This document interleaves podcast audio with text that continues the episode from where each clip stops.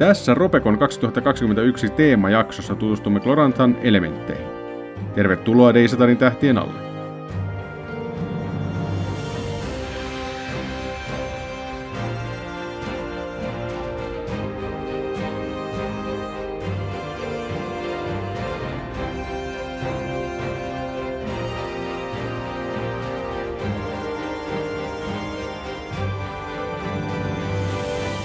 Tervetuloa jälleen kerran tänne Deisatorin tähtien alle. Tälläkin kertaa meillä on paikalla vanha tuttu kööri, Olli, Hei. Jyri, Terve. Juha Heipä hei. ja minä olen Juho. Tämänkertainen Deisatorin tähtien alla jakso onkin nyt tämmöinen erikoisjakso. Eli otimme tähän jaksoon innoituksen tuosta Ropeconin 2021 teemasta, joka on elementit. Osuu aika hyvin tähän Gloranthan pirtaan.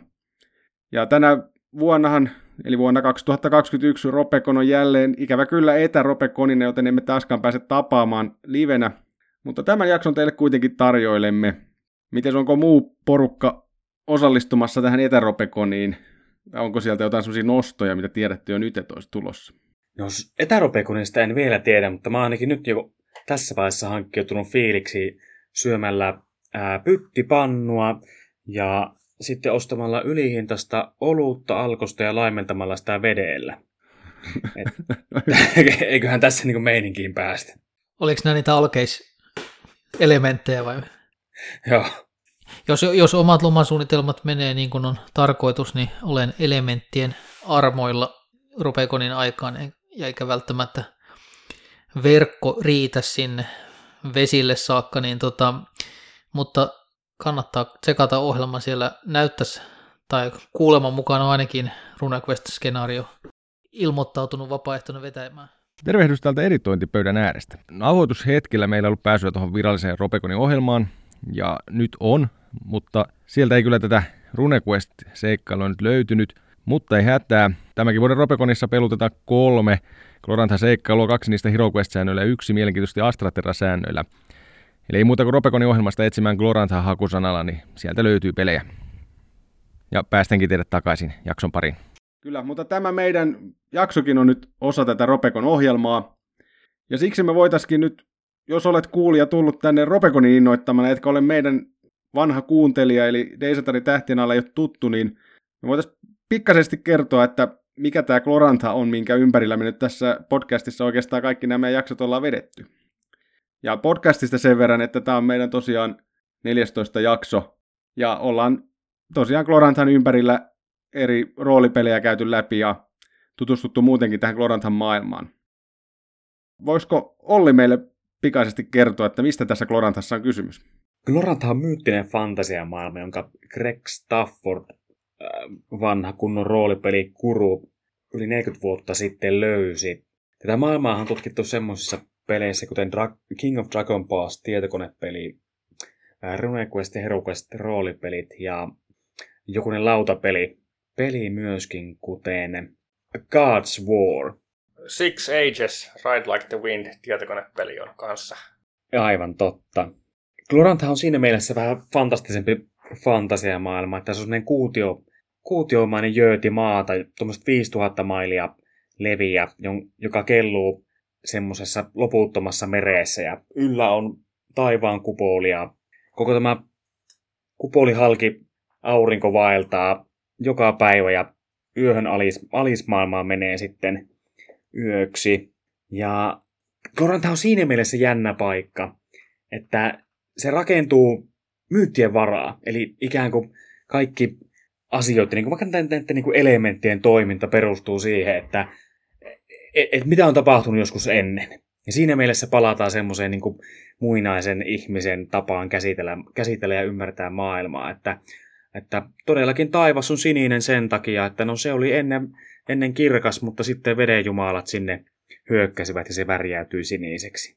Loranssa tosiaan moderni ihmisen äh, luonnontieteellinen näkemys siitä, miten maailma toimii, niin ei ole se äh, pohjimmainen paradigma, vaan pyritään ammentamaan oikein historian, äh, historiallisista näkemyksistä siitä, miten tuota, äh, näillä esimerkiksi elementeillä on luonteet ja, ja maailma ei silleen ole sellainen tahdoton mekanistinen ää, asia, vaan, vaan siellä tota, hyvinkin persoonalliset voimat vaikuttaa ja on, to, toimii sellaisia, sellaisten niin kuin perimmäisten ää, syy-seuraussuhteiden osapuolina.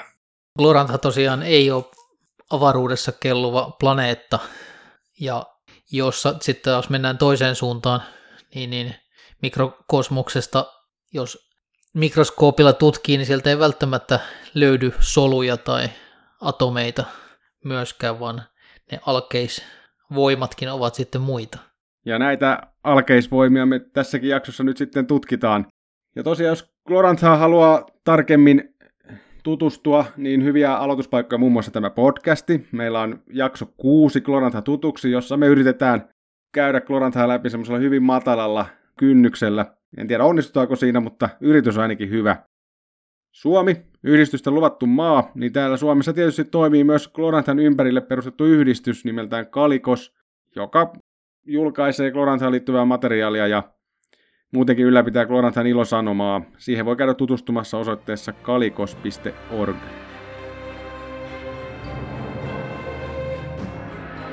Siirtykäämme sitten varsinaisen aiheeseen, eli näihin Glorantan elementteihin, joka oli tosiaan tämä teema, Robekonin teema, ja sillä, sillä menemme nyt eteenpäin. Ja Gloranthassahan nämä elementit kietoutuu hyvin vahvasti riimuihin, joka on se, niin kuin tuossa aikaisemmin jo mainittiin, se rakennuspalanen tässä Gloranthassa. Mutta miten nämä elementtiriimut nyt sitten eroaa muista riimuista? kun tässä puhutaan riimuista, niin siinä oikeastaan puhutaan aika lailla just alkuaineista, eli sinänsä tämä voi olla hieman sekava tämä erottelu, eli klorantalaisittain elementit on, on tota, viisi tällaista peruselementtiä, jotka sisältää tota, meille klassisista, klassisesta maailmankatsomuksesta tutut maavesi, ilmatuli ja sen lisäksi pimeys. Mutta nämä loputkin riimut on siis sellaisia kosmoksen rakennuspalasia, jotka edustaa ää, tämmöisiä konsepteja, niin kuin esimerkiksi harmonia tai kuolema tai järjestys tai epäjärjestys. Ja sitten kaikki tämmöiset maalliset, materiaaliset asiat on vähän niin kuin tällaisten riimujen tanssia ja interaktiota. Ja tämä ei, jos ajatellaan, että mitenkä meidän maailmassa aikanaan on ehkä asioita ajatellut, niin tämä ei ole ihan hirveän kaukana sitten sellaisesta tota, Platonin filosofian ideamaailmasta, eli siellä on semmoiset eteeriset, äh, immateriaaliset konseptit taustalla, jotka sitten tavallaan, joiden projektioita sitten kaikki täällä äh, meidän tota, arkipäivässä on.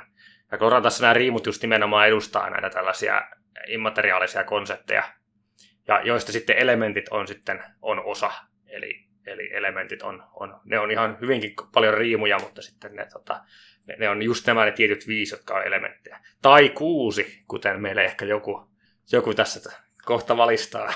Eli voi sanoa varmaan, että siinä on riimuissa analogiana meidän maailman on sekä luonnonlait että sitten tosiaan materia. Joo, joo ja sitten ennen kaikkea, jos mietitään, että, että mitä ennen, ennen niin kuin modernia luonnontieteitä ihmiset ajatteli, ainakin länsimaissa, niin siellä ajateltiin just niin, että, että, tota, että on ne sellaiset ää, tietynlaiset niin kuin konseptit, jotka on siellä ideamaailmassa ja jotka on silleen niin kuin meidän saavuttamattomissa, mutta vaikka että, että tuota, jossakin siellä on podcastin idea, ideaalinen podcast, jonka tällainen jonkinnäköinen projektio tai emanaatio tämä meidänkin podcast on. Melko lähellä täydellistä puhdasta muotoa. hyvin lähellä mennään, hyvin lähellä mennään kyllä.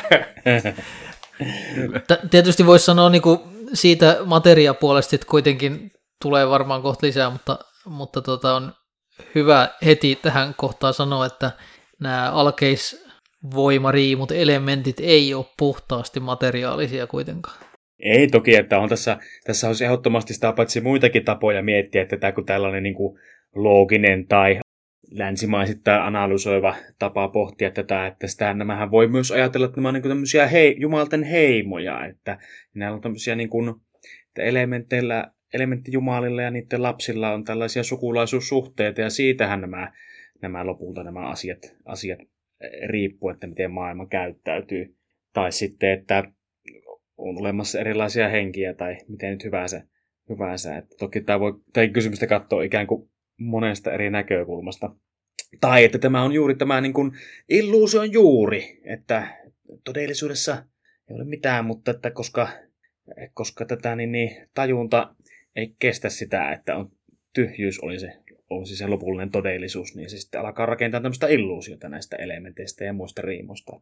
Niin, että sen sijaan, että puhutaan tämmöisistä persoonattomista ideaaleista, jotka ää, killuu siellä jossain ideamaailmassa, niin tosiaan voidaan ajatella, että ne on, ne on tällaisia persoonallisia jumalolenteja, jotka, jotka muistuttaa ehkä just tällaisia polyteistisia jumalia, joilla on mielipiteitä ja joilla on impulseja ja joilla on joskus hyvinkin vajaa harkintakyky ja sitten ne tota, puuhastelee sillä keskenään ja interakto keskenään ja sitten me kuolevaiset vähän niin kuin katsotaan, katsotaan sitä sivussa monttu auki ja sitten kun me emuloidaan niiden jumalien tekoja, niin me sitten tota, ää, pystytään kanavoimaan niiden voimaa. Eli, eli tota, vähän niin kuin samasta asiasta edelleen puhutaan, eli näistä riimuista, mutta nyt ne on, onkin sitten huomattavasti persoonallisempia tekijöitä.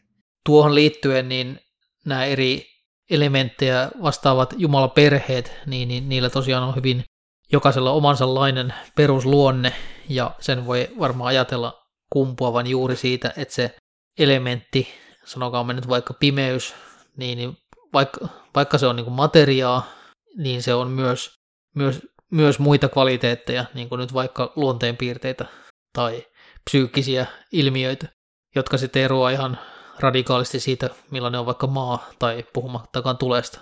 Niin, eli tämmöinen, nämä riimut kuvaa myös ihmistyyppejä, tai jos jollain, jollain tai sehän voi olla mikä tahansa laji itse asiassa Kloranthassa, niin jos jokin riimu on vahva tässä yksilössä, niin se ohjaa myös sen yksilön käytöstä siis. Kyllä, ja tosiaan ne ei ole aina siististi pilkottavissa niin kuin me tykättäisiin, että on, on henkistä ja on fyysistä, vaan nämä alkeiselementit, vaikka ne on ehkä selkeimmin miellettävissä fyysiseksi materiaaksi, niin ne ei ole likikään pelkästään sitä. Joo, me voitaisiin nyt seuraavaksi käydä tosiaan nämä elementit läpi ihan jokainen kerrallaan. Katsotaan vähän tarkemmin, että mistä se elementti on varsinaisesti tullut, tai se riimu, ja pikkasen mytologiaa, ja mitä, miten se ilmenee se elementti tuolla Glonathan maailmassa, niin päästään ehkä hyvin sisään tähän näin. Ja...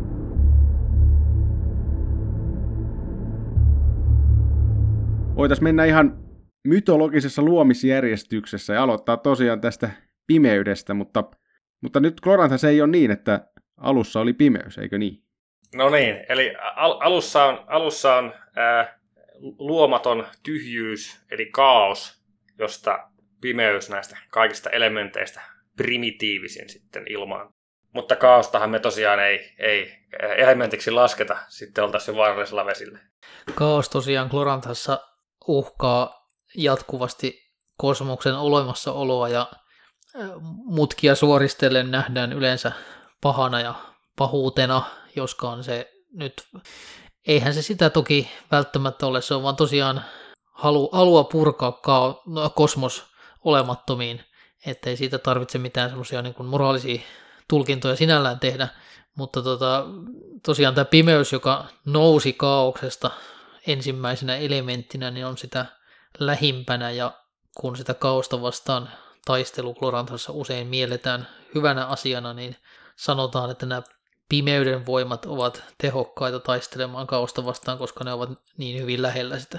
Ja tuosta kun luin tästä Guide to Glorantasta, joka on tämmöinen järkyttävä tiiliskivi, tai kaksiosainen tiiliskivi, joka, joka selittää Gloranthaa, niin siellä puhuttiin tästä, että pimeys, tai tämä Nakala nimeltään, tämä jumalolento repii itsensä kaauksesta irti. Ja erikseen mainitaan muuten, että Nakala-sanan kanssa pitää olla tarkkana, että sitä ei saa liikaa käyttää.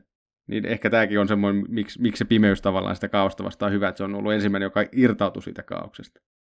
Niin kyllähän siinä ollaan aika perimmäisten asioiden äärellä, että pimeys on kaiken alla ja se peittää ja peittää ja piilottaa. Jossa niin kaikki semmoiset niin pimeyden mönkiäiset ja hyönteiset on niin pimeyden eläimiä. Ja, ja jos, jos joku kasvi liittyy pimeyteen, niin se olisi, se on niin sieni, sienet ja meta, pimeyden metalli on lyijy ja peikot, jotka pimeyden ikään kuin ihmisiä ovat, niin, niin heillehän tietenkin nälkä on semmoinen niin tosi primaalitunne, semmoinen, mikä heitä määrittää. Ja vatsa, vatsa pystyy sulattamaan kaikkea ja heillä on niin kuin, läskiä ja he kestää kylmyyttä ja usein, usein heillä on niin kuin, nuijia ja tämmöisiä asioita. Että, ja nimenomaan kaikista ehkä primitiivisin soitto, soitin on myös niin kuin pimeydelle läheisin, eli niin kuin rummut. Rummut pimeydessä. Tuossa kun puhuttiin aikaisemmin riimuista, niin tällä, ja näistä peikoista, eli yö- tai pimeysmiehistä, niin peikon resepti on tosi helppo. Ottaa vain pimeysriimun ja ihmisriimun, ja siinä se. Mutta tota, tämä pimeys on silleen jännä, että, että tota, se on Kloranthassa niin jotenkin vakuuttavasti esitetty semmoisena primaali alkuvoimana, että sitä ei oikein unohtaa, että se itse asiassa ei ole, se on nimenomaan näistä se, joka puuttuu tämmöisestä klassisesta länsimaisesta elementtisysteemistä, jossa se ei ole mikään voima itsessään, eikä alamaailmalla ole tällaista, se nähdään vaan niin kuin valon puutteena.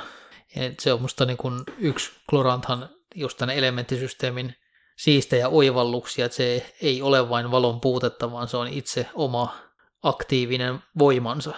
Niin kuin eräs yhtye, joka taannoin voitti Deisatarin tähtialla levyraadin, on kappaleessa todennut, että yö ei ole pimeä päivä. Niin aivan tämä konflikti, missä tota, pimeys, joka sinänsä on pelottava ja, ja joskus vihamielinen ja vaaralleenkin, niin käy, käy kuitenkin niin kuin etulinjassa taistelua sitä, sitä lopullista entropiaa ja sitä niin kuin, tavallaan kaikista pahinta vastaan. Niin tämä on sellainen kans, mikä, tai näiden, tämä vastakkainasettelu on sellainen, mikä ei ainakaan itsellä tuu mieleen, että missä sitä olisi, olisi niin kuin läsnä. Oikeastaan Kloranthassa mä pidän siitä, että ne tyypit, jotka on niin kuin, joiden missiona on taistella sitä kaikista pahinta sitä kaosta vastaan, niin ne ei, ne ei useinkaan ole sellaisia kovinkaan niin kuin tasapainoisia. Ja tota, hmm. ää, ne on niitä kun... toisiksi pahimpia. Niin, no ei kovin hehkeitä kavereita. Ei, just näin.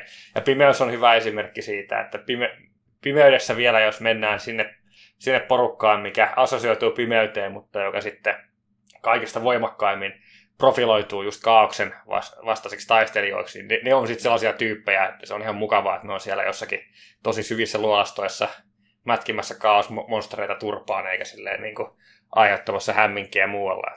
Sitten siinä on vielä semmoinen tota, jännä vastakkainasettelu, että kun se mielletään tavallaan se pimeys olevan hyvin lähellä kuolemaa ja se on tosiaan kylmä, julma, ahmiva, syö ja hävittää loppujen lopuksi kaiken, niin se on kuitenkin se tämä niin kuin alamaailman elementti, joka on tavallaan välttämätön minkään uuden luomiseksi. Eli noin perusteemana Kloranthassa on se, että jotain on pahasti pielessä, niin se matka alamaailmaan, eli sinne syvälle pimeyteen on välttämätön, jotta voidaan synnyttää mitään uutta. Se on siis myös kaiken dunskauksen riimu.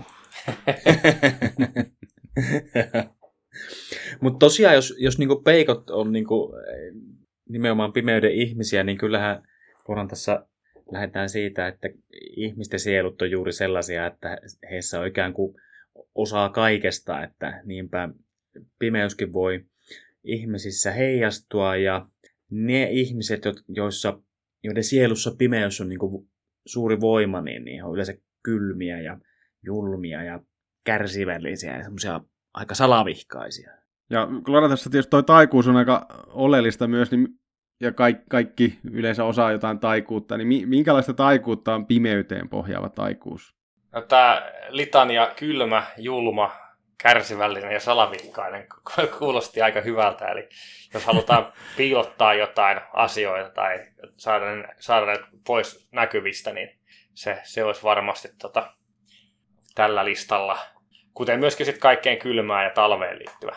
Pelko, ehkä semmoisena ikonisimpana RuneQuest elementtinä, mikä tavallaan tuonne pimeyselementaali, kun kahmasee kohteen, niin, niin se pelkosokki pahimmillaan tappaa.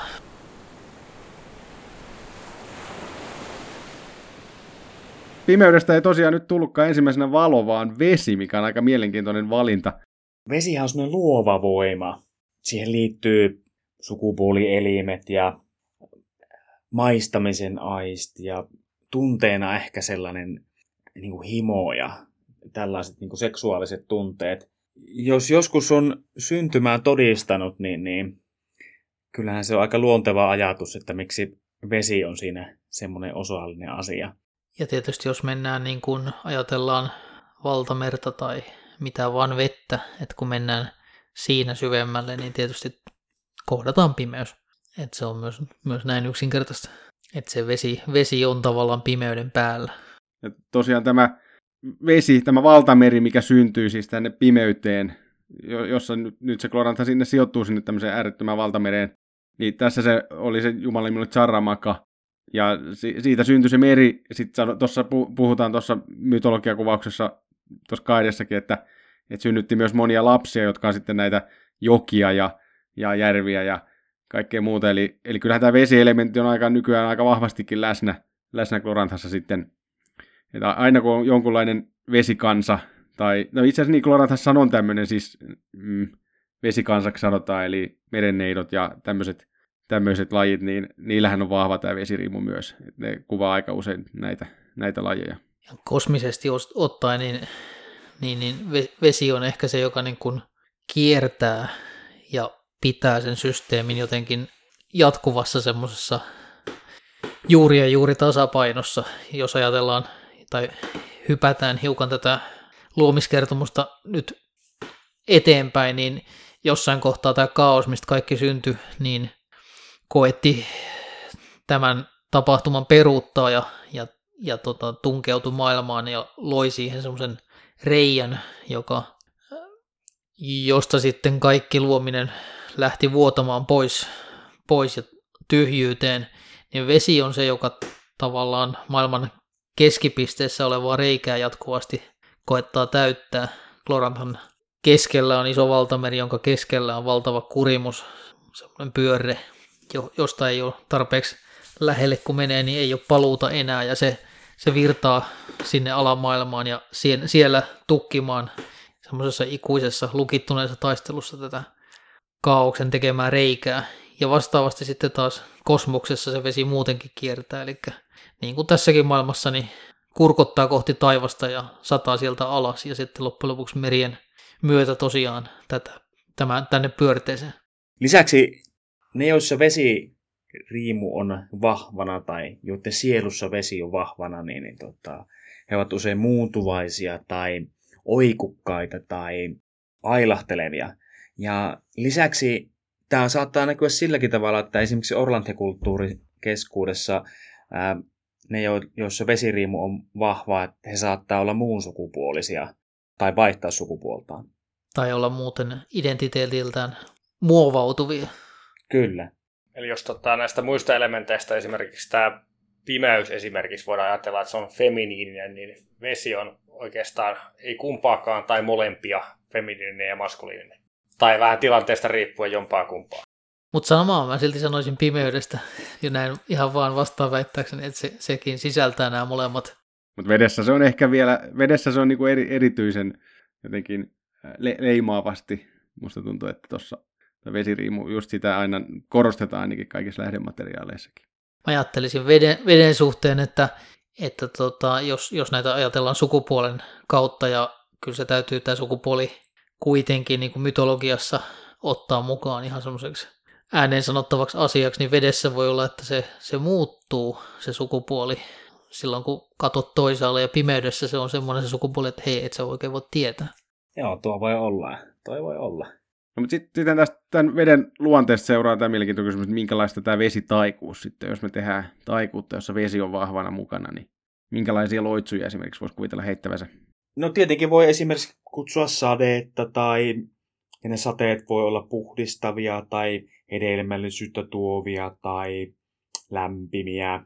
Niin voi, sateen voi pysäyttää, tule, tuleen voi sammuttaa, voi kutsua vettä käymään yli äyräittensä ja miksei sitten vähän tämmöistä eksoottisempaakin, että kyllä kai sillä vedenmakialla voi sitä sukupuoltakin vaihtaa tai välttää hukkumisen tai...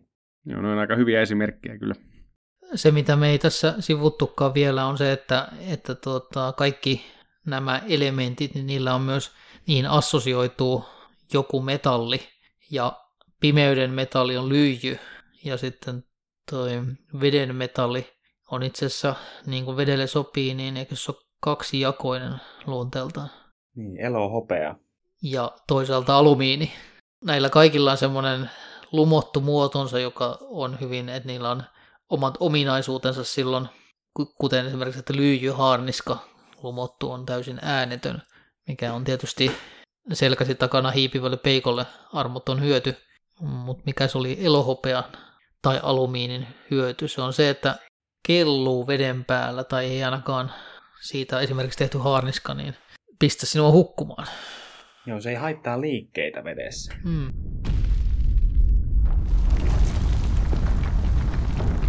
Kyllähän se niin on, että meri kun meri, niin siellä päällä lilluu välillä levää, välillä jotain vaahtoa tai muuta ihme, ihme roskia. Ja jossain kohtaa ne varmaan sitten kertyivät yhteen jonkinnäköiseksi möykyksi keskellä sitä merta. Ja sitä me sitten pääsemme maariimuksi kutsumaan. Joo, ja se oli nimeltään Gaatta, ja tosiaan on mielenkiintoista, että se oli tämmöinen kuutio, ihan, ihan kuution muotoinen, ja tämä maariimuhan on myös neljö, eli se on hyvin vahva tämmöinen yhteys näiden kahden välillä. Tosi, tosi nykyään se ei ole enää, siis on, on kaksi tota, noin mannerta ja näin, mutta että ihan alussa oli kuutio, joka sitten rupesi pikkuhiljaa hajoamaan, hajoamaan palasiksi ja muuta. Et kun puhuttiin äsken tästä elementtien sukupuolesta, niin maa on nyt niin semmoinen selkeästi naissukupuoleen assosioituva ja fyysinen, mutta ei tietysti pelkästään sitä. Ja jollain tapaa sellainen ensimmäinen niin kuin elämälle, niin kuin me sen tunnemme, helposti ymmärrettävä ja avautuva. Niin, että esimerkiksi kohtuu keskeisessä orlantikulttuurissa niin pääasiassa orlantinaiset ja sitten miehen ruumiiseen syntyneet naiset on sellaisia, jo- joilla tämä maariimu on heillä vahva, vahva keskimäärin. Vihreä nainen on tietenkin tämä maailman kuningatar Ernalda myös tässä edellä mainitussa kulttuurissa. Ehkä jos niin kuin pimeys, pimeys salaa ja vesi luon, vaikka kyllähän niin kuin maallakin on luomisvoimia, mutta kyllä tämmöinen niin parantamis- ja korjaamis- luomisasiat on kanssa aika lähellä monissa näiden myynteissä. Ja tietenkin maa on se, josta sato nousee ja kasvit nousee. Ja jos tuota, kala on luonteva vedelle, niin kaiken maailman mateeliat on sitten aika lähellä maan jumalattarien jumalia. Mukaan lukien tietenkin tällaiset dinosaurukset, joita Porantasta tietysti löytyy. Aika yleistä kuvastoa on just tämmöinen, että on Ernalda, jolla on käärmeet tuossa olkapäillä lepää, eli kyllä se just nämä mateliat ja etenkin käärmeet ja vihreä väri niin on, on aika oleelliset tässä maariimus. Tietenkin ihan meidän maailman kulttuureissakin niin se on ihan ymmärrettävä asia, että siis maa on se elämää antava voima myöskin, että se antaa sen ruoan, kasvit ja tosiaan talvella maa nukkuu, että se ei tuota ja et omalla tavallaan vuoden kiertoon myös liittyy liittyy sillä tavalla voimakkaasti tähän asiaan. Ja tässä Maariimussa ja Äitimaassa ja siinä taikuudessa niin tullaan myös niin kuin eka kertaa tosi lähelle sitä semmoista yleismaailmallistakin uskontomaailmaa tai uskontojen kenttää, mitä, mitä meidän maailma tuntee. Et ihan alkaen näistä niin kuin kivikautisista äitijumalatar-patsaista, näistä tämmöisistä niin kuin rehevistä, hedelmällisen näköisistä patsaista, mitä, mitä vaikka Euroopan kivikaudesta tunnetaan. Ja, ja siis sellaisesta niin kuin kaiken hyvän antavasta suuresta äidistä. Niin se on semmoinen niin hyvin ihmis- ja ihmisläheinen ja elämän myönteinen, vaikka onkai sillä maallakin pimeä puolensa. Niin, mun mielestä se on ihan mielenkiintoinen asia itse asiassa, että, että ikään kuin yhdenlaisessa tämmöisessä naisen tarina arkkityypissä, mikä monesti toistuu, joutuu niin kuin hahmo ikään kuin affirmoimaan seksuaalisuuttaan tai hylkäämään sitä tietyssä tilanteessa, että jos vaikka puhutaan aikuistumisesta, niin, niin ei ole pakko kasvaa sillä hetkellä aikuiseksi tai sitten voi tuota, niin, niin ottaa askeleen sinne suuntaan. Voi tuota, kilpailla muiden kanssa tai jäädä seinäkukkoseksi. Voi valita itselleen partnerin tai sitten kiusata valitsematta. Voi tuota, saada lapsen tai tuota, traagisesti menettää sen. Voi synnyttää tai voi auttaa semmoisissa asioissa. Ja et, et, et nämä on myös ikään kuin semmoisia puhuttelevia tarina-aiheita aiheita kyllä. Ja tässä myös näkyy se, se, että Glorantassa maa, maalla on myös ikään kuin semmoinen hedelmällinen puoli, mutta myös sitten semmoinen synkempi puoli ikään kuin. Se, mutta se on vaikea laittaa sanoiksi, että mikä, mikä se maan pimeä puoli, kun sitä kuitenkin Klorantassa tuodaan esille, että maa, maa ei välttämättä automaattisesti ole mitenkään niin kuin armollinen, vaan se valitsee, että kenet se ruokkii ja kenet se tota, jättää ruokkimatta ja joutuu tekemään vaikeita valintoja usein. Me ihmiset nähdään mielellään maasta se pinta, mutta no se maa, maan juuret jatkuu sinne pimeyteen saakka. Niin jos rikot sitä vastaan, niin sitten se voi vetää sen hedelmällisyyden pois ja ei tulekaan satoa. Ja maalla on sitten tällainen, niin kuin, maahan liittyy myöskin kosto tietyllä tavalla, eli, eli maa ei ole aina rauhanomainen, eikä se ole väkivallaton, vaan, mutta se harvemmin lähtee niin kuin, hankkimaan vaikeuksia, mutta jos, jos juuri näin, että jos maasta, maata kohtaan rikotaan, niin sitten anteeksianto on, on niin kuin sitä on turha lähteä hakemaan, koska sitä ei tule. Eli tämmöiset maan, soturikultit keskittyy nimenomaan tuota, vääryyksien kostamiseen ja tarvittaessa sitten kokonaisten verilinjojen pyyhkimiseen, jos, tota, jos rikos on tarpeeksi jyrkkä. Ja sitten tosiaan maahan liittyy myöskin sitten tällainen meidänkin maailmassa tuttu kolmoisjumalatar, jossa on niin kuin kolme tällaista feminiinistä elämänvaihetta, eli on neito ja sitten on äiti ja sitten on äh, isoäiti, tai miten tämä suomennetaan, tämä crown.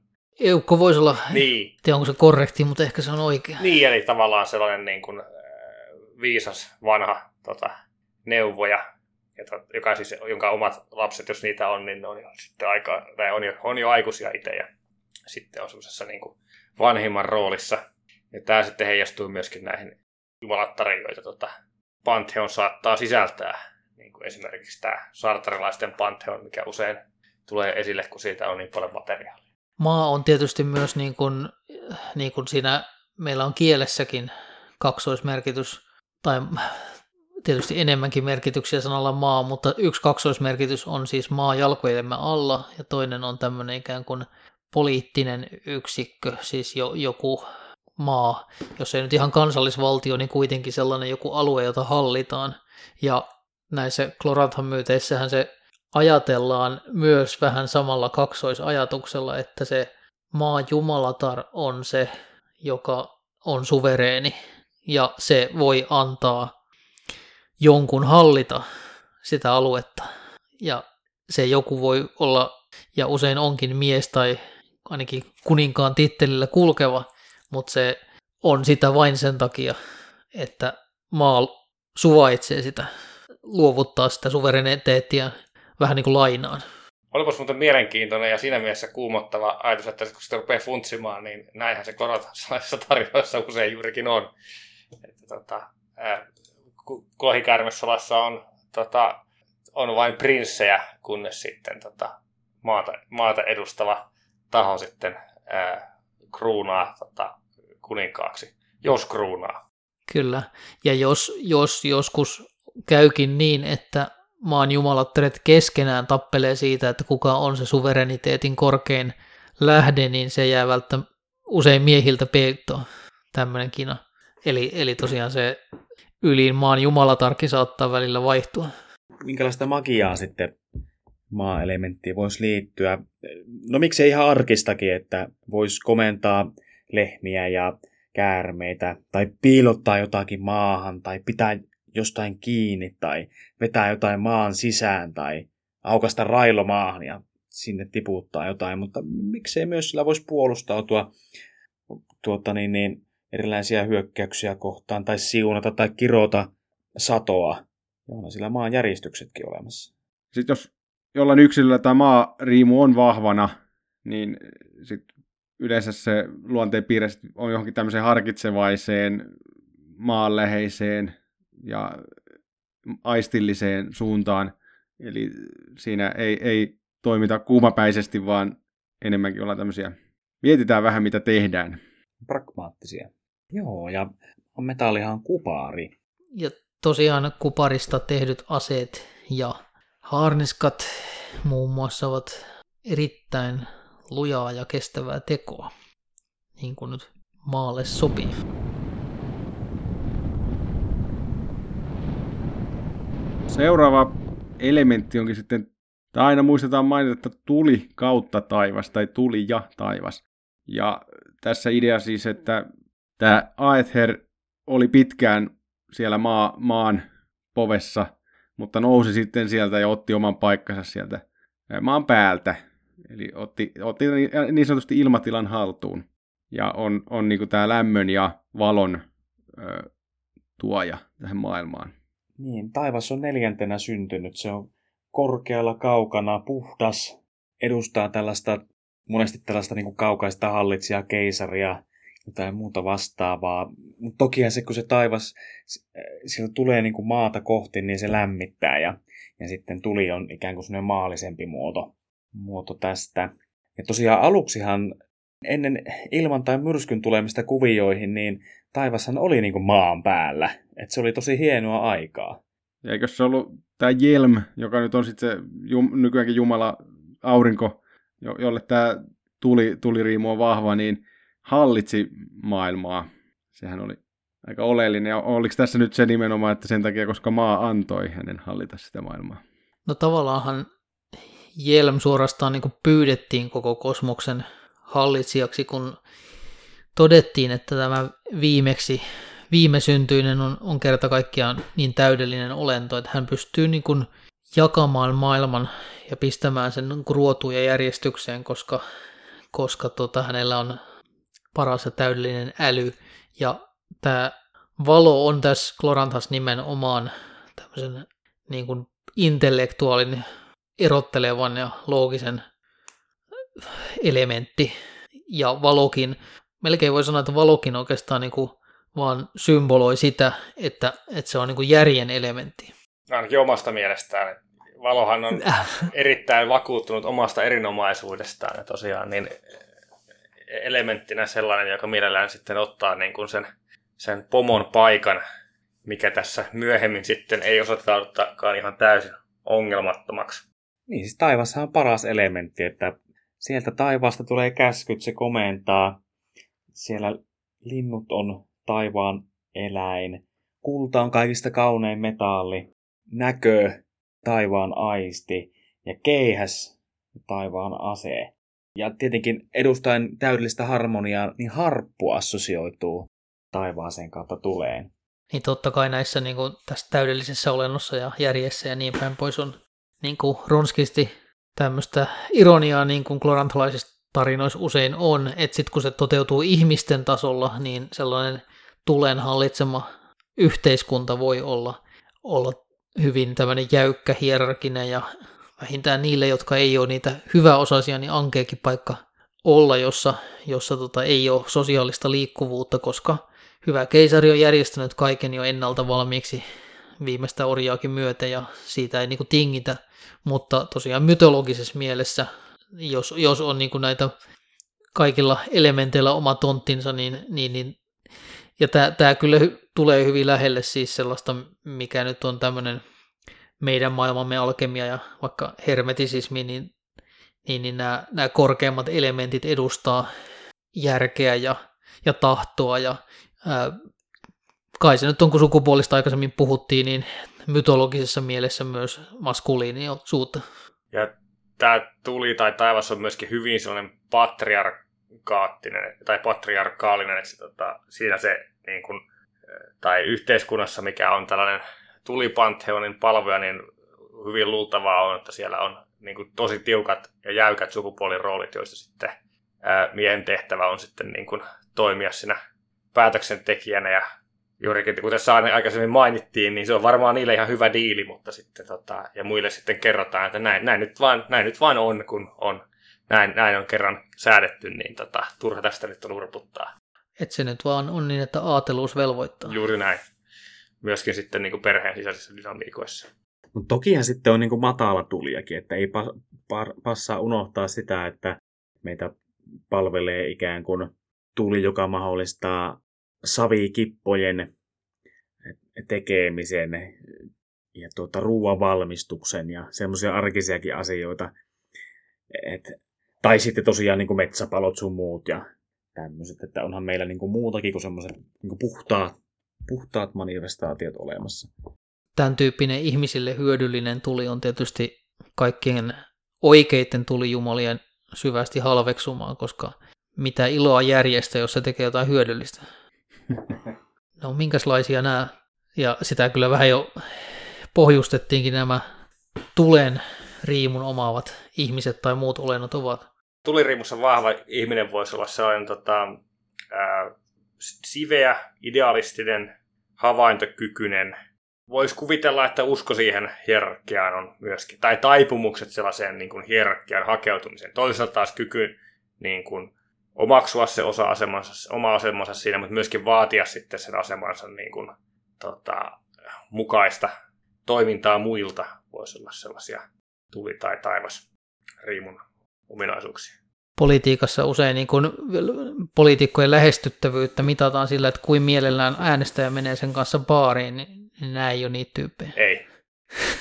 Tuli taikuudessa varmaan yleisimpiä on tietysti tämmöiset, missä ihan pelataan sen tulen kanssa, luodaan valoa johonkin pimeyteen tai sytytetään asioita.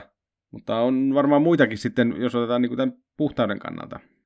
No siis, jos puhtaudesta puhutaan, niin, niin, niin toi, mikään ei polta epäpuhtauksia tehokkaammin pois kuin kunnon mäjäys aurinkokeihästä suoraan taivaalta. Noin tämmöisessä ihan mekaanisessa roolipelisääntömielessä niin taitaa olla tehokkain yksittäinen tämmöinen hyökkäysloitsu on Sunspear aurinkokeihäs, joka on nimenomaan näiltä jumalilta se voimakas paheksuna ilmaus. Niin, tavallaan tulihan on sellainen elementti, joka helposti vie mielikuvitukset sen tuho, tuhovoimaa, mutta itse kyllä haastan, että jos te vaikka Gloranta-pelejä tai Gloranta roolipelejä pelaatte, niin tota, tuokaa sinne kanssa sellaista tulitaikuutta, joka nimenomaan sitä sosiaalista puolta tästä tota, ää, vahvistaa. Eli just vaikka sellaiset loitsut, jotka auttaa vastustamaan kiusauksia ja pysymään velvollisuuksissa, niin voisi toimia aika hyvinkin. Kyllä, ja semmoisia, jotka lämmittää tai suojaa vilulta tai suojaa taudeilta tai pahoilta ajatuksilta. Tai jo, taikuutta, joka tuota, mahdollistaa puhtaat ajatukset, joita ei häiritse tuota epäloogisuudet. Toki tässä sitten jossakin vaiheessa alkaa tapahtumaan tällaista tota, lomittumista sitten näihin muihin riimuihin, niin kuin vaikka just totuuden riimuun tai muuhun tällaiseen, että tota, se, että kuinka, kuinka paljon voidaan pitää asettaa näissä elementeissä kuinka paljon sitten menee muiden puolelle, niin se on sitten tietysti oma, oma riemunsa se. No mutta siinä oli neljä selkeitä järkevää elementtiä, joiden avulla maailma tuli valmiiksi. Meillä on pimeys, että saa välillä levätäkin. Sitten on vesi ja maa, joista elämä kukoistaa ja sitten se tota, aurinko taivaalla, joka sekä säätää lait että antaa sitten valoa ja lämpöä. Niin eikö tämä ollut tässä? Ja taivas on maan päälle. Mm. Kaikki on järjestetty, kaikki on paikoilla, ei tarvi tehdä mitään, ei tarvi hötkyillä.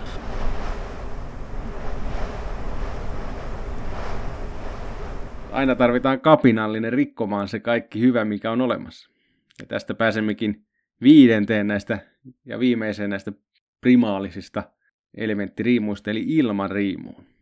Mä kyllä, sen, mä kyllä aika vahvasti puhun, puhuisin mieluummin myrskystä, että kun umat myrsky syntyi maailmaan, niin sille ei ollut paikkaa maailmassa, vaan sen täytyy, niin kuin, täytyy repiä se itselleen niin kuin punnertamalla niin kuin taivas ja äiti maa erilleen toisistaan. Niin Milla Jovovitsille tiedokset viides elementti ei ole rakkaus.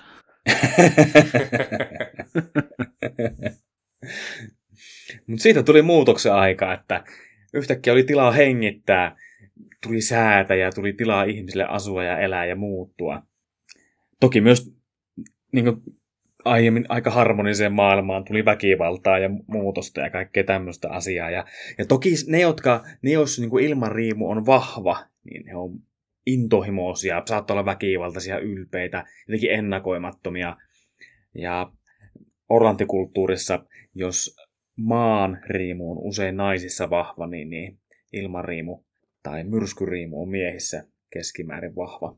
Myrskyriimu, ensimmäinen, joka saa alkunsa elementtien välisestä seksistä, eli jos nämä muut on aikaisemmin syntyneet tai seuranneet yhdestä edeltäjästään, niin niin myrsky ajatellaan, että taivas ja maa makasivat yhdessä ja maa tuli raskaaksi. Mutta tosiaan kun Jelm-aurinko oli mielestä jo järjestänyt maailman valmiiksi, että tällaiselle, tällaiselle ei ollut mitään tarvetta, niin sen takia myrskyn oli sinne väliin väkivalloin tehtävä tila. Ja tästähän seurasi tässä Orlantin mytologiassa sitten sekin, että tämä myrsky lopulta ajoi taivaan tuonne alamaailmaan, eli tappoi, tappoi Elmin. Tämä on nyt tätä Orlantin mytologiaa, ja, ja tota, että siitä oli aika kovat seurauksetkin tästä myrskyn, myrskyn ja ilman tota, syntymisestä. Mikä tietysti korjattiin tämmöisenä harkitsemattomana virheliikkeenä myöhemmin, mutta seuraus on kuitenkin nykyään se, että aurinko viettää osan, niin kuin nyt voi verrata vaikkapa egyptiläisiin myytteihin, niin aurinko kulkee tätä kiertoa sitten loputtomiin osan ajasta kuolleena, eli yön ja osan, eli päivän elävänä. Mutta tosiaan niin kuin joo, viitattiin, niin tämä myrskyn ja ilman elementti, niin se ei koskaan pysy paikallaan ja sitä vaikka ihmisessä ilmentää tämmöinen intohimoisuus ja ylpeys, arvaamattomuus, jopa väkivaltaisuus. Ilma ja myrskyn metalli on pronssi, joka Klorantassa on siis ihan oma metallinsa, sillä ei ole, se ei ole muiden metallien sekoitus. Ja, ää, se on yksi yleisimpiä ää, metalleja tuolla Klorantassa sen takia, että metallit on jumalten luita puhtaassa muodossaan. Ja koska pronssi on myrskyjumalten luita ja myrskyjumalilla on kyseenalaisia tota, päätöksiä paljon ää, oman elinaikansa suhteen, niin niitä on paljon kuollut ennen historian alkua ja sen takia pronssia löytyy vähän sieltä sun täältä. No ilman taikuillahan voi hallita säätä, tuoda sadetta, kutsua pilviä, taistella muita elementtejä vastaan, kutsua ukkosta tai salaamaa, lentää, kuulla tai puhua kauas ja jopa vahvistaa kykyään taistella miekoilla, sillä miekkahan on myrskyn ase. Ja myös komentaa joukkoja, että jos tuo edellinen tulen valon elementti oli tällainen totelkaa minua, koska minun asemani siihen oikeuttaa, niin myrsky on sitten totelkaa minua, koska olen sen aseman itse ottanut. Olisiko tässä niinku ero tavallaan halli, hallitsijan ja johtajan väli, välinen ero samalla? Että... Ja kyllä, myrsky on myös maskuliininen elementti. Toki nämä on niinku yksinkertaistuksia myös samalla, mutta päälinjoilta kuitenkin.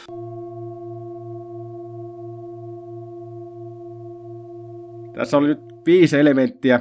Pimeys, vesi, maa, taivas, ilma.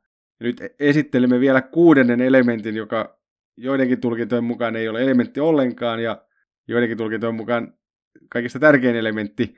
Ja tämä elementti on siis kuu, joka ei nyt ihan heti tunnu semmoiselta loogiselta elementiltä, mutta kuulla on ollut aika, ja etenkin tällä punaisella kuulla on ollut aika tärkeä ja merkittävä rooli tässä Gloranthan historiassa niin kuuhan on tällainen konsepti, mikä mytologioissa on usein lä- läsnä ja se edustaa tällaista niin kuin transcendentiaalisuutta ja vähän niin kuin maailman yläpuolelle asettumista.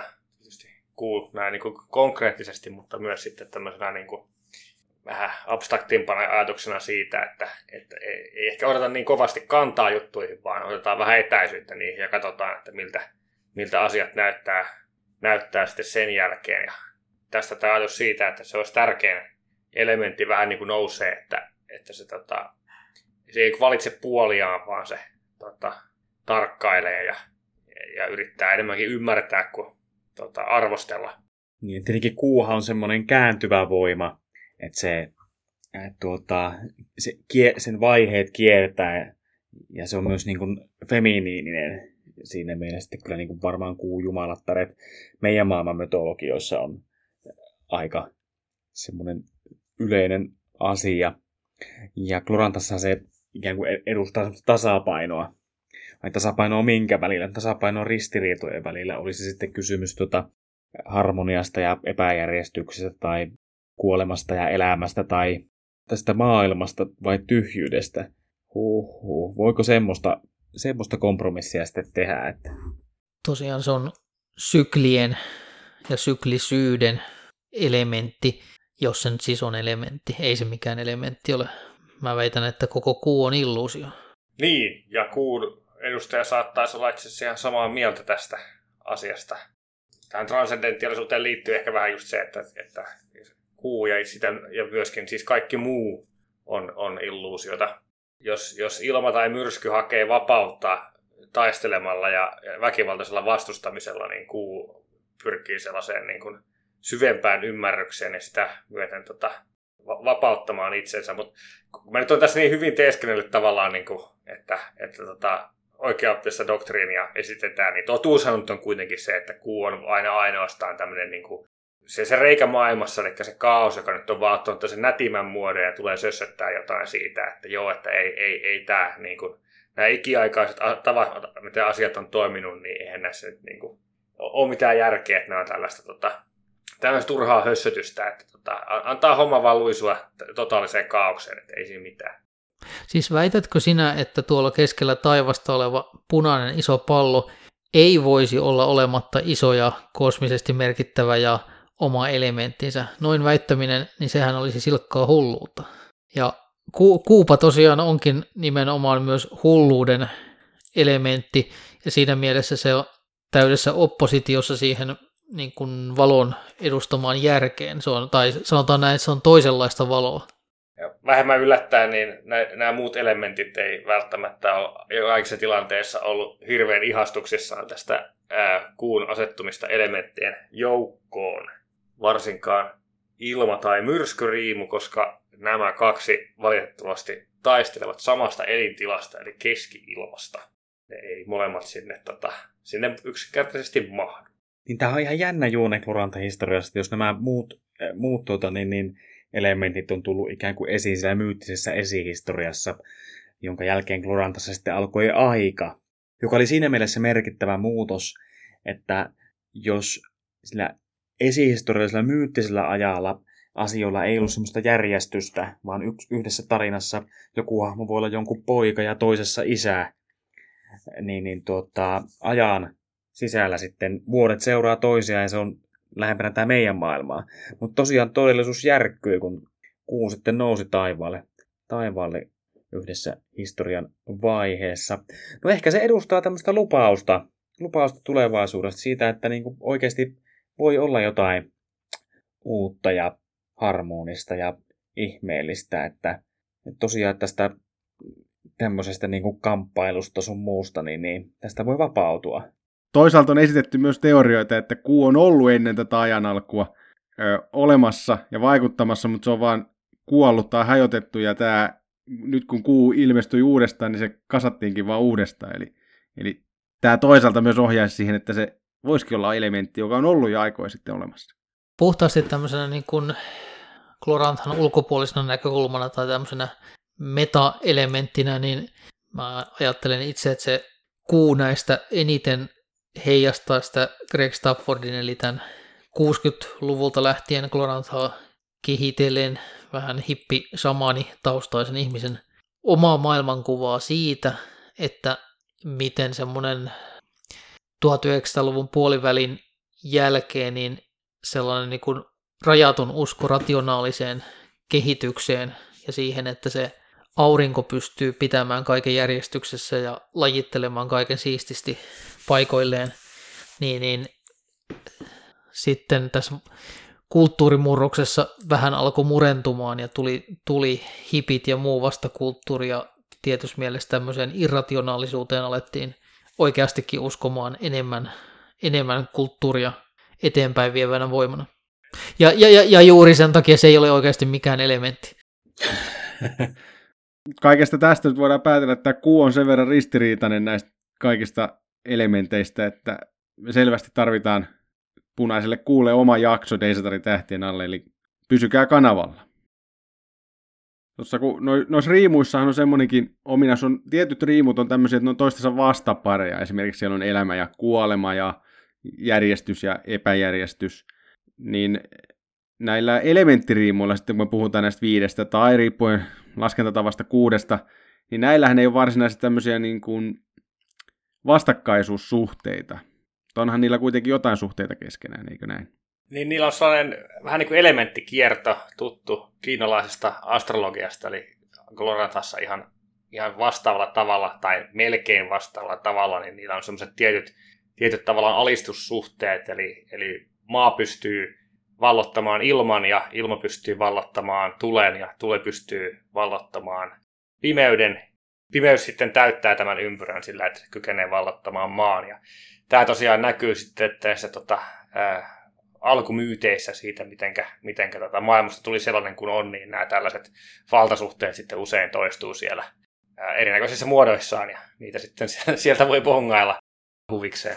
Toki myös on sillä tavalla, että ensin oli pimeys, josta sitten sikisi ensimmäinen tippa vettä sinne pimeyteen, ja jonka päälle sitten ilmestyi kellumaan maan kuutio, ja, jälleen, jälleen taivas sinne sitten päälle, kunnes ei ollut enää tilaa uuden luomiselle, niin myrsky tai ilma sitten repii maan ja taivaan eri, erilleen ja loi itselleen omaan tilaan.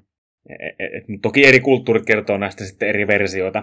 Muutama viikko ennen tämän jakson nauhoitusta, niin tuolla Kalikoks Discordi-serverillä käytiin hitusen elementtejä sivuava keskustelua, jossa, jossa pohdittiin muun muassa, onko Glorantassa jumaluuksia, joilla on näistä alkeisvoimista tai elementeistä useampi kuin yksi, vai kuuluvatko kaikki johonkin näistä heimoista?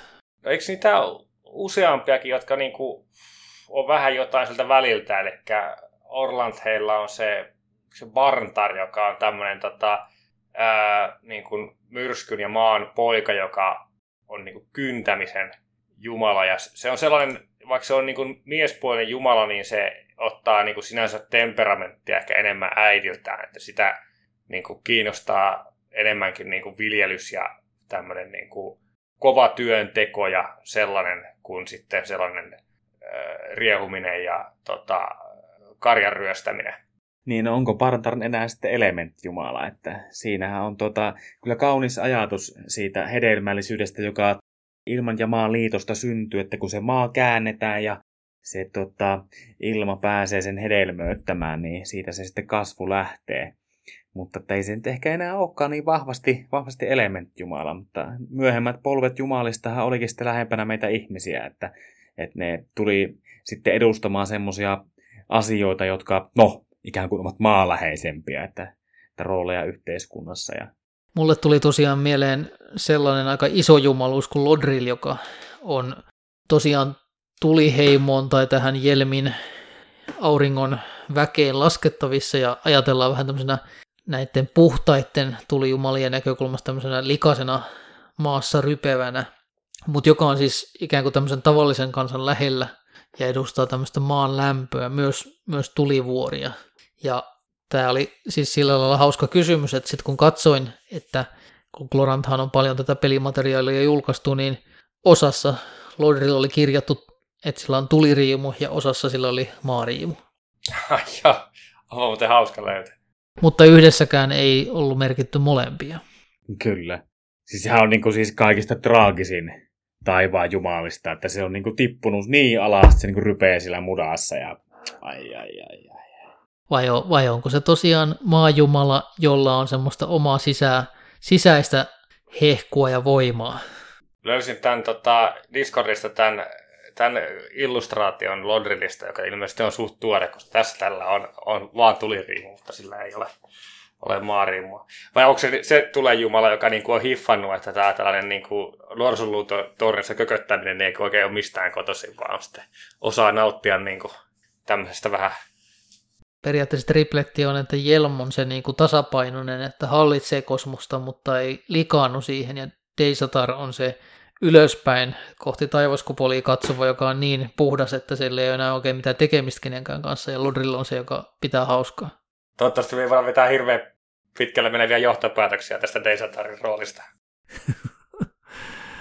Mutta niin, se kysymys edelleen seisoo, eli voisi, voiko kaksi elementtiä todella yhdistyä, koska nyt nämä riimut tosiaan näitä voi analysoida tällä lailla tiedemiehen otteen. Klorantassa on tämä jumaltietäjät historiallinen ilmiö, eli ehkä voisi tiivistää ne velhoiksi, jotka tutkivat näitä jumalia, mutta ne ei tutki niitä oikeasti minään olentoina, vaan pelkästään tämmöisen maagisen voiman ja energioiden ja luonnonlakien vinkkelistä. Ja jos olisi Jumala, jolla olisi kaksi tällaista alkeisvoimariimua, niin tulisiko se hyvin äkkiä jumaltietojen todistamaksi, että haa, tässä on todellisuudessa kaksi, kaksi eri olentoa, jotka nyt vaan tietämättömät kultistit sotkee toisinsa tai palvoo yhtenä könttin. Niin, eikö heillä ollut tämmöinen synteettinen Jumala, Galadria Aurelionin kultti. Siinä oli mahdollista jumaltieteelle sen kanssa tekemistä, mutta siinäkin ikään kuin näitä kahta elementtipuolta pitää niin kuin kaksosista toinen, että maata toinen ja, ja tuulta toinen. Mutta tokihan sitten he myöskin tämän Tanienin palaavan, palaavan veden jumalan äh, loogisen vääjäämättömyyden paljastivat äh, äh, sukupuiden, jumalten sukupuiden tutkimuksella, että on täytynyt olla taivaan ja ja veden lapsi, koska ne veden jumalat ovat sinne taivaaseen hyökänneet. Tämähän nyt sitten on ihan kauhistuttava ajatuskin, koska tästä nyt seurauksena osa, merkittävä osa maailmaa sitten tuhoutuu. Tuki ensin tuota heidän vastustajia, mutta myöhemmin kun alkoi pukkaamaan maailmaa sitten näitä, näitä niin kuin jäävuorien tulivastineita, tulisia vastineita, niin niistä aiheutti ihan kauheita ongelmia. Että parempi, ettei mennä tämmöisiin tuota, niin, niin, kreettiläisiin ajatuksiin, niin kuin, että voisiko kaksi elementtiä olla samalla Jumalalla. Että siitä ei nyt oikeastaan koskaan ole seurannut mitään muuta kuin huonoa. Ja vaikea olisi kuvitella semmoinen Jumala, jolla olisi vahvana, yhtä vahvana pimeys ja valo tai tuli. No mieleen tulee yksi sellainen pimeyden Jumala, joka veti tulen Jumalaa käkättimeen ja vei siltä tulen ja nyt kyllä täytyy olla ollenkaan samaa mieltä, että ei silläkään kyllä mitään kovinkaan hyvää seurannut kenellekään. Tosiaan näitä, näitä tota, Gloranthan elementtejä ja luonnonlakeja voi, voi sitten tosiaan tykönään pikkutunneille aina pohdiskella, kuten esimerkiksi kysymys siitä, että jos meillä kerran on semmoinen lättänä kuutio maata, joka kelluu ikuisen meren päällä, niin onko siellä horisonttia? Tietenkin on olemassa, koska valohan kaartuu ylöspäin. Miten niin valo kaartuu ja miksi se kaartuu ylöspäin? koska valo kaartuu takaisin taivasta kohti. Aa, niin kuin takaisin kohti alkuperänsä. Niin. Älkää nyt kertoko tätä Flat Earthereilla, sille ei, ole, sille ei vähän loppua sen jälkeen. Me, mehän ollaan Flat Earth-teoriotikkoja, mutta vähän vaan erilaisia. Kyllä. Tässä oli meidän erikoisjakso, eli Ropekon 2021 teemajakso aiheella Gloranthan elementit. Mielestäni kävimme aika hyvin Gloranthan elementit läpi. Ja tosiaan, jos Glorantha kiinnostaa enemmän, niin käy kuuntelemassa noita meidän muita jaksoja. Tehdään kuusta vielä tulevaisuudessa jaksossa, oli hyvä idea. Tässä kohtaa kiitän muita mukana olleita Juha, Olli ja Jyri. Ja me tapaamme seuraavan kerran Deisatanin tähtien alla.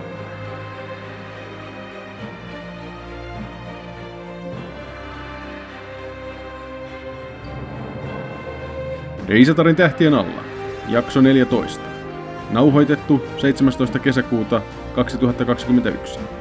Mukana Juha, Olli, Jyri ja Juha. Musiikki on Scott Bucklin Jade. Tämä jakso on julkaistu Creative Commons 4.0 nimeä lisenssillä.